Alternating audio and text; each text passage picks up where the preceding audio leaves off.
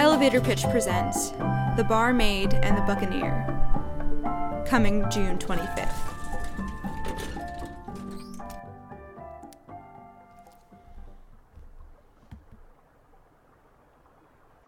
With that started, are you even half ready to start? I have enough stories about Captain O'Toole to last me till Mary leaves you. Fine, fine.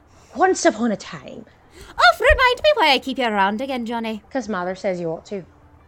Oh, God rest her soul if you had it your I way. would never. Oh, just have it over with already. Jesus!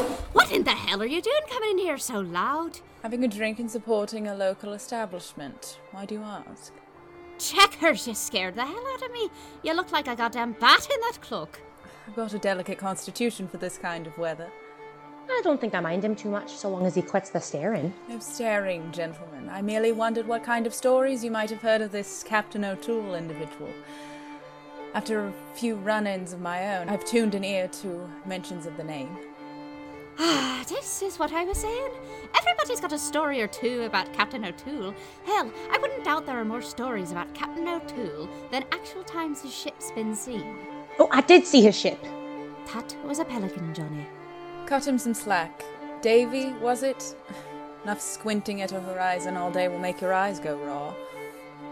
See, they've got the picture. Points for the two of you. Welcome to the Black Barnacle. Can Cat caught your tongue?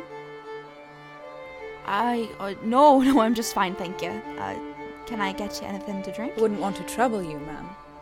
It's no trouble at all, though I can't say no to a pretty face. You can't see their face. I'll take the compliment either way, madam.